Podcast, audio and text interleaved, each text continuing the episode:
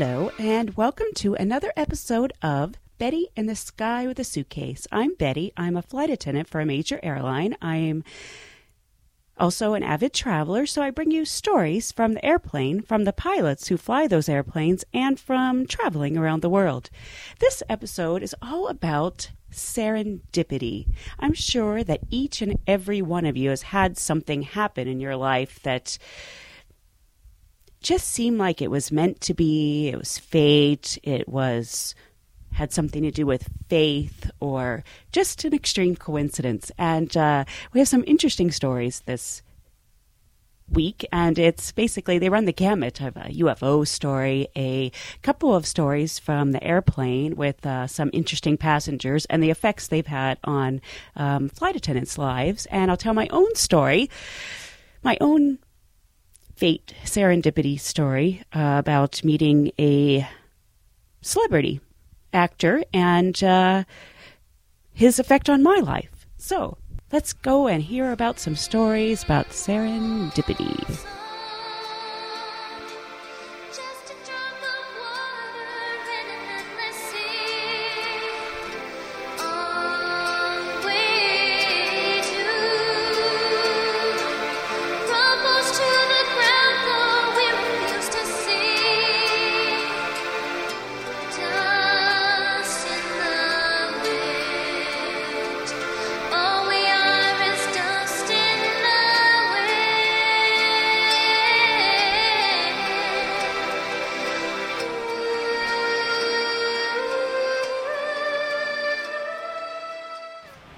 Wind. USS Carl Vinson on our way between Perth, Australia, Diego Garcia. And uh, we have a uh, night uh, uh, air patrol up, which consisted of an E2, um, two F 14s, and an EA 6. EMCON conditions, uh, no transmissions from the ship. Everything was uh, done strictly radio silence. All we were doing was up there listening in case uh, Russian uh, Bear bombers uh, got within range. Um, so, pretty much very boring. Biggest thing you try to do is just make sure to stay awake. Right. So we're out there and we're just basically doing a racetrack pattern back and forth. And as we turn around once, we all of a sudden noticed that there was a light in the sky that wasn't there before. And we thought, well, it's got to be a, a moon or, you know, reflection off of something, but it most likely was a uh, planet or something. But it kept getting brighter and brighter. And, and we were up there for five hours straight in this pattern. We kept looking at this uh, light all of a sudden the light just which had been holding pretty steady in one sector of the sky just came towards us got bigger and brighter Is it just a white light? it was a white light it kind of looked uh, almost like a, uh, a planet uh, except about four times as big as a planet would look you know if it was nice bright uh, planet at night. So we decided to turn towards it but when we turned towards it it moved in a different sector of the sky. And it just and we literally spent two hours chasing this thing around the sky. Every time we'd turn towards it it would move 90 degrees off to us and would turn towards it again. This went it on It wasn't just about- you that saw it. no we were all taking turns coming up to see it and um, and everything so it was real. So we had no idea what it was and we figured you know it was just some sort of phenomena. But then after about two hours of you know staring at this thing all of a sudden it just came rushing right up at us rather bright and then almost like you would see a comet go through the sky it just shot away and left us and that was it Wow. so, So now what do you think it- UFO story And what do you do? You really think? What do you think it really was? I have no idea. Do you believe in UFOs now? No, I don't. But um, but it, it's something I can't explain.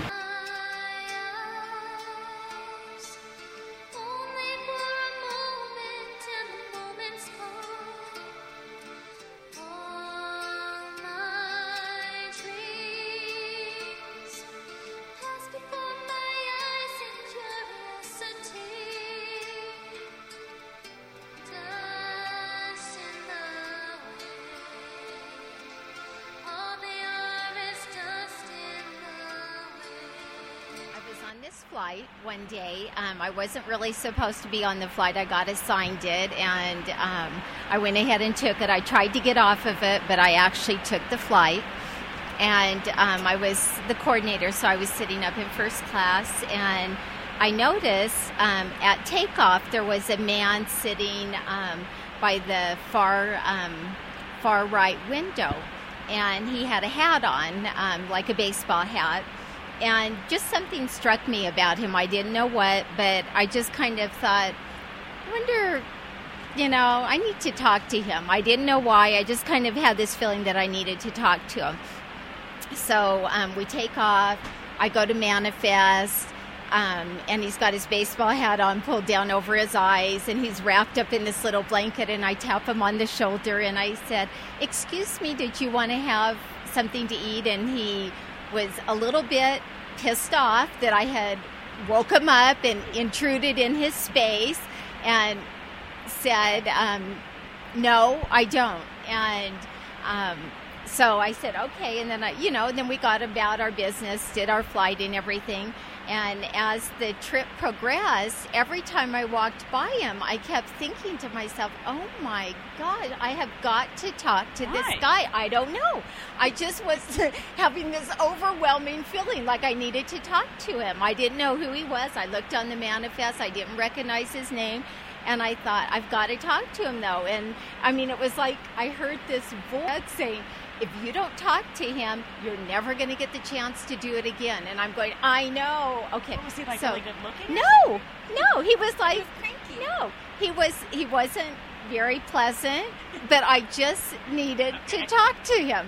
So finally, I thought, okay. So I go over and I have my basket of snacks, and and I say, would you like something to drink or some snacks? And he said, no, I don't. Thank you. And I noticed on his hat the word Zildjian. That was what was written on his hat. And I said, Are you a drummer? And he like looked at me very startled and he said, Yeah, I am.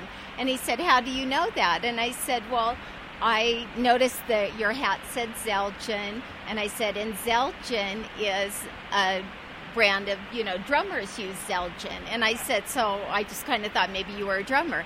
And he said, yeah, I am. And I said, well, who do you play for? I said, would it be, would I know, are you still playing? Would I know the group? And he said, he said, yeah. He said, you probably would. And I said, what is it? And he said, the group Kansas. And I go, Kansas. I said, well, is that like a country western group? Well, now he doesn't already like me because, but now he really doesn't like me because now I've totally insulted him because I don't recognize the name Kansas and this big group. And so, so he, um, he said, I, and he goes, no. And he like rolls his eyes at me. And and I said, "Well, is there a song I might recognize?" Just keep going. I, no, I wasn't going to let this go. He said, he looks at me and he said, "Have you ever heard the song Dust in the Wind?" And my eyes got the size of saucers. My mouth dropped open and I went, "Oh my gosh." I said, "You have got to be kidding me." I said, My daughter is a singer and she's got a demo CD and she's got Dust on the Wind on that song. Well, you can imagine what he's thinking now. Oh my gosh, no. She's never going to let me alone now. so I stop everything and I run to the closet. I get the demo CD out with the cause with the player, the CD player. and, I, and I run it over to him and I say, You have to listen to this. It's track number three. And he's like looking at me like I have just lost my mind. and I said, Okay, track number three. And I said, Now I've got to get back to work, but I'll come back. And literally, we are now, everybody else is working, and I'm standing there with the basket. Somebody finally come through and took it from me because they You know get caught at that they rope. know that I am not.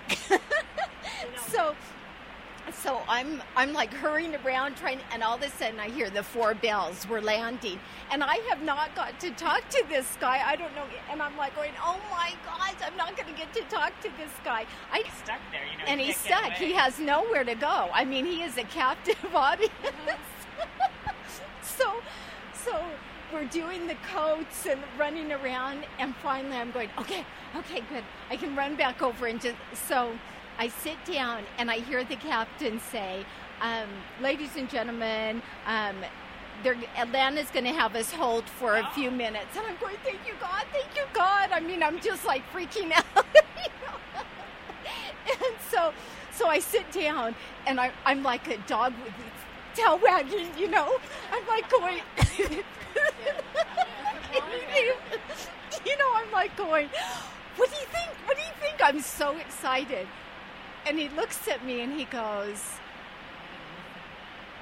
he said, How old is this girl? You said she's your daughter.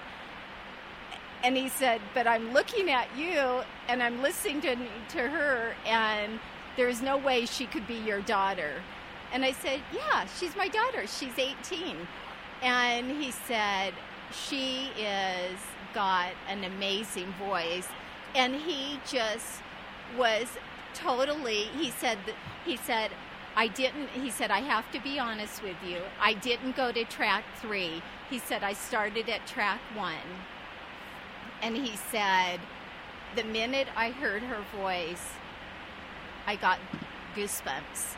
He said it, he said tell me what's going on with her and all that stuff and um three days later he was back in la and they met and we met and now they're now he's her manager. Uh-huh. Yeah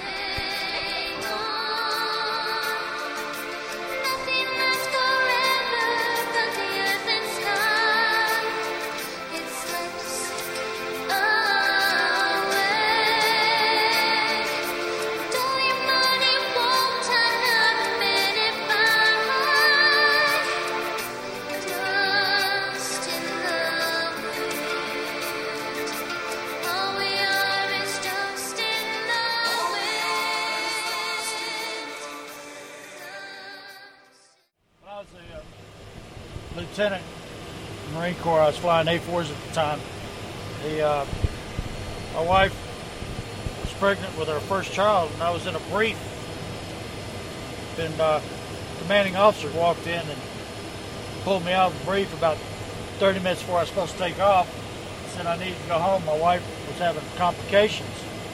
So the uh, man who was the executive officer of our squadron came in and took my part of it. It was called a SCAR mission, and the SCAR mission was where, as a uh, forward air controller, I, or, or fastback, I'd go out and find a target. And after I found the target, I'd come back in, brief the section on the uh, the target and how we were going to ingress and things like that. And then I'd go back and lead them in. And 40, 30 seconds prior to reaching the target, you pop what's called a photo flash, which was a bright flash that came out of your airplane. That was the signal that this was your split point. I'd split off and they'd do their coordinated attack. Well, uh, executive officer came in and said, "Well, I'll take the flight." I went home and was with my wife, and we took her to the doctor, and everything was fine. I went back in the squadron. I walked into the squadron and immediately knew something was wrong. Uh, there was no flight ops going on, and uh, everybody was standing around. A few of the, few of my squadron mates who were grown men were crying. I knew something had happened. The man who took my airplane was flying in at 100 feet, hit a bird, and then put it into the ground.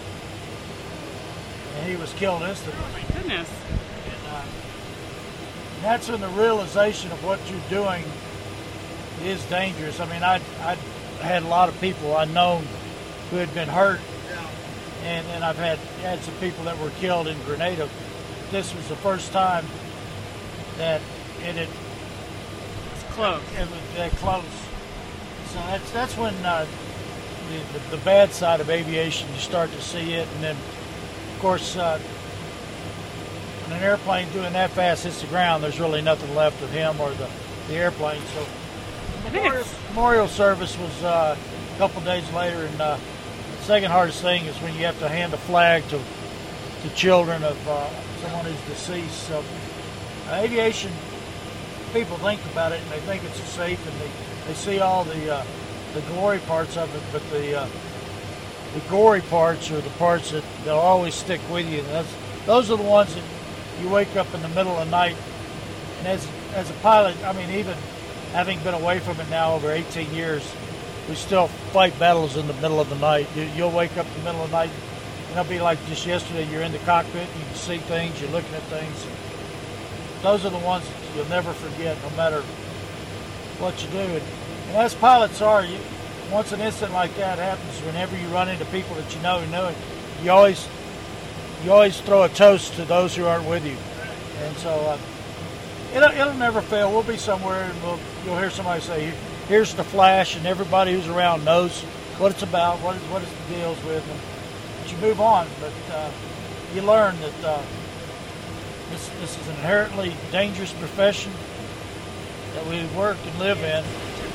My first tour overseas, A4s, we had a, a guy, he's still in, he, he, real good guy, but he was uh, took off out of uh, Kadena, going up back to Iwakuni.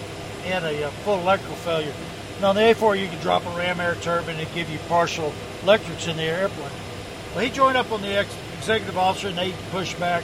The weather was really marginal up in Iwakuni, but it wasn't anything that the guys couldn't handle.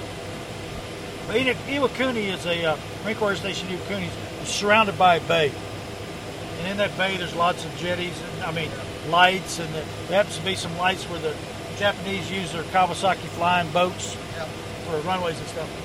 Well, this uh, he was coming in, and the executive officer was going to drop him off on the ball, which in the Navy Marine Corps is a Fresnel lens on the runway, and he would land. Well, they somehow he got separated from the XO, but he picked him back up, or what he thought was the XO. He saw a flashing red light, so he ran. He, he did a running rendezvous back on this flashing red light. He'd already put his gear down, flaps, and things like that. The flashing red light was a buoy. So he, he proceeded to land in the bay uh, outside Iwakuni. The amazing thing was the aircraft sank down to about 130 foot. The uh, pilot got out of it, came up. But when we were talking to him later, he does not remember blowing the canopy. And when the divers went down, the canopy was sitting by the airplane. The inside handle had not been blown, and nothing had been blown. One of, and it just happened to be this guy had been a, uh diver, and he knew to blew out. But one of the statements he made was really funny is that as he was coming out, the guy I told you about that got killed, he saw him. He says he saw him as he was coming out. really. Yes, he said, I saw him. He told me to get out. He says he got out. He doesn't know how he got out.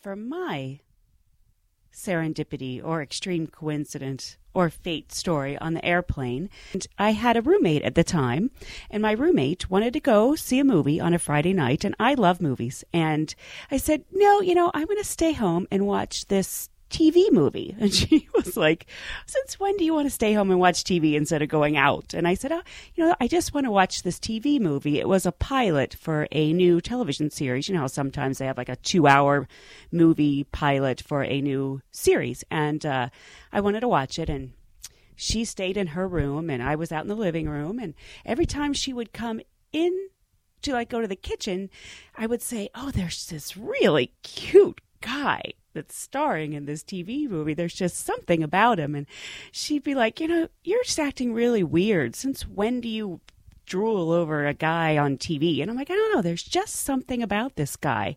And you know, I watched the rest of the movie, and the next Friday, then it was just its regular series time, and I watched it again. And that Monday, I'm on the airplane. I'm flying from Vancouver to Los Angeles. It was the last flight of my trip. And who walks on the plane but that star of the TV show I've been watching for two weeks. And I, I almost fell over. I was thinking, oh my God, it's the guy. It's the guy from the show, the guy that I liked. And I did something uncharacteristic for me. I had, uh, I was flying in charge on the airplane and I was told the other girl, I'm like, watch the door, watch the door. And I went in the bathroom and I brushed my hair and I put on a little extra lipstick and I took off my ugly flat shoes, you know, I wear on board and put back on my high heels. and I, I worked first class and he was sitting in first class and you know, I, I, I don't ever say anything to any passengers, and unlike what a lot of people believe, we almost never get hit on on the plane. I know people have a perception that we do, and in my experience, I don't. And uh, the whole flight going from Vancouver to LA, he was very pleasant. I was just thinking, oh, he's so good looking, so cute. And I wanted to say something. I didn't want to say anything in front of the other passengers. So I sort of was just hoping he'd come up to go to the bathroom so I could say something when he was going to the bathroom. And uh, then we started all you know, descent into LA. And I'm thinking, gosh darn it, I've been filling up his club soda and his coffee for hours now, and he hasn't gone to the bathroom. Everyone else in first class had gone to the bathroom except for him. And so finally, he gets up to go to the bathroom, and I think, okay, okay, what are you going to say? You have to say something. What are you going to say? And I couldn't think of anything very interesting to say, so I just asked him about his name. I'm not going to mention his name now, but uh, there was something different about it. So I asked him, and he said, "Oh, you know, I'm an actor, and somebody already had my name and uh, SAG, the Screen Actors Guild, so I had to use a different name." And uh, then he started talking. He said, "Oh yeah, my series, my show got canceled, and coming back to L.A." And I'm, I said, "Oh, I know, I, I saw it." And he said, "You you saw it?" He said, "You must have been like one of three people in the United States that saw it because it was only on a couple times and it was already canceled." And I was like, "Oh no, I watched it. You know, I liked it." And we started talking, and and within ten minutes, he said, "You know." What are you doing tonight? And I was like, um, nothing. And he said, Well, I'm going to go listen to some jazz over in Hollywood. You know, if maybe you want to go, maybe I could see you there. And my stomach at this point was just doing flip flops. I just, I, I'm a girl from Pittsburgh. I'm one of 10 kids. My parents had no money. You know, people from TV don't ask me out in general. so, um, and he finally goes into the bathroom. At this point, he hasn't even asked me my name yet. And uh, he comes out and he said, You know, instead of going to listen to that jazz, do you want to have dinner? And I was thinking, Do I want to have dinner? Yes, I want to have dinner. And uh, we made plans to meet over in Hollywood. And I was just basically at this point beside myself with excitement, and my stomach was in knots. And he was like, are, are you sure you're going to show? I'm thinking, are you sure I'm going to show? I was like, I was just never been so excited. And he's wondering if I'm going to stand him up. And uh, I go home and I tell my roommate, I'm like, you are not going to believe what I'm doing tonight. And she's like, what? You know, I'm like, you know, the guy I was drooling over on TV for the last couple weeks, I'm going out to dinner with him. And, you know, it just seemed like fate at the time. And uh, he's such a was such a nice guy that he got to the restaurant like a half an hour early to make sure i didn't have to wait there. I thought that really showed a lot about his character and his personality. And i i was just like i said before my my stomach was just doing flip-flops. And uh, we had dinner and I had a great time, and I saw him the next night and the next night, and we ended up dating for about uh, three and a half years. and I got to do and see and meet people that I never would have. It was sort of like stepping into that People magazine. And uh, like I said before, I was 26. I'm I'm from a poor family, and here one New Year's when I first started dating him, he said, "Oh, we're gonna have a couple people over," which means that I'm having a cup, you know, people over, which I don't hostess, I don't cook, and you know, let alone for. He's like, oh, and uh, John Malkovich is going to come. I'm thinking, uh, I'm hosting John Malkovich for dinner. How in the world did this happen? And uh, John Malkovich ended up being the best dinner guest you could possibly imagine. He would tell stories, he would talk really low, and everyone at the table would sort of lean in. It was almost like he was on stage doing a monologue. It was extremely entertaining.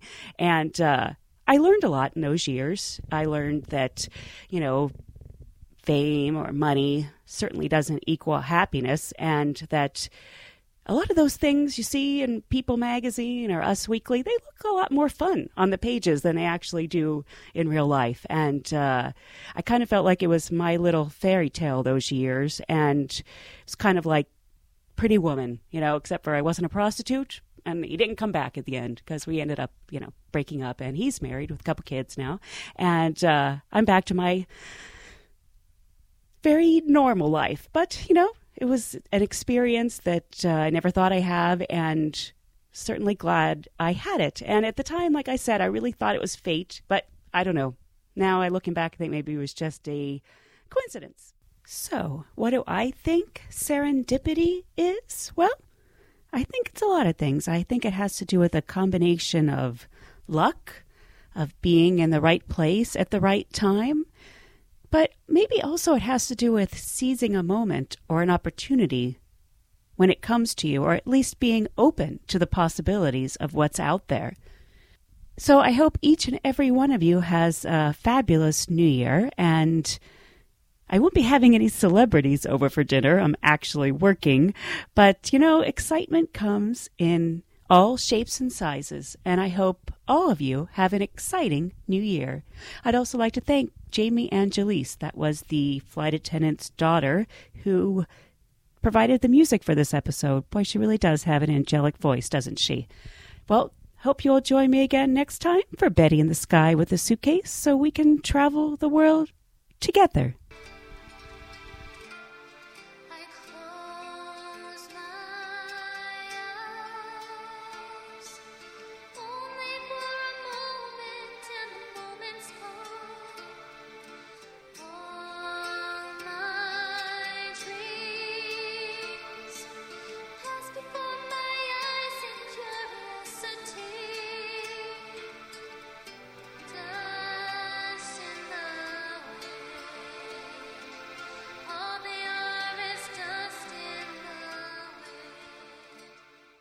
At LensCrafters, we value expertly tailored eye care, provide state of the art eye exams, offer a wide assortment of designer brands and high quality lenses. Because everything we do at LensCrafters is for every sight that makes your life special. We offer 50% off lenses with frame purchase, shop in store and online. Book your annual eye exam now on lenscrafters.com. LensCrafters, because sight. Eye exams are available at the independent doctor of optometry at or next to LensCrafters. Doctors in some states are employed by LensCrafters. Offer valid to April 2nd, 2023. See associate for details.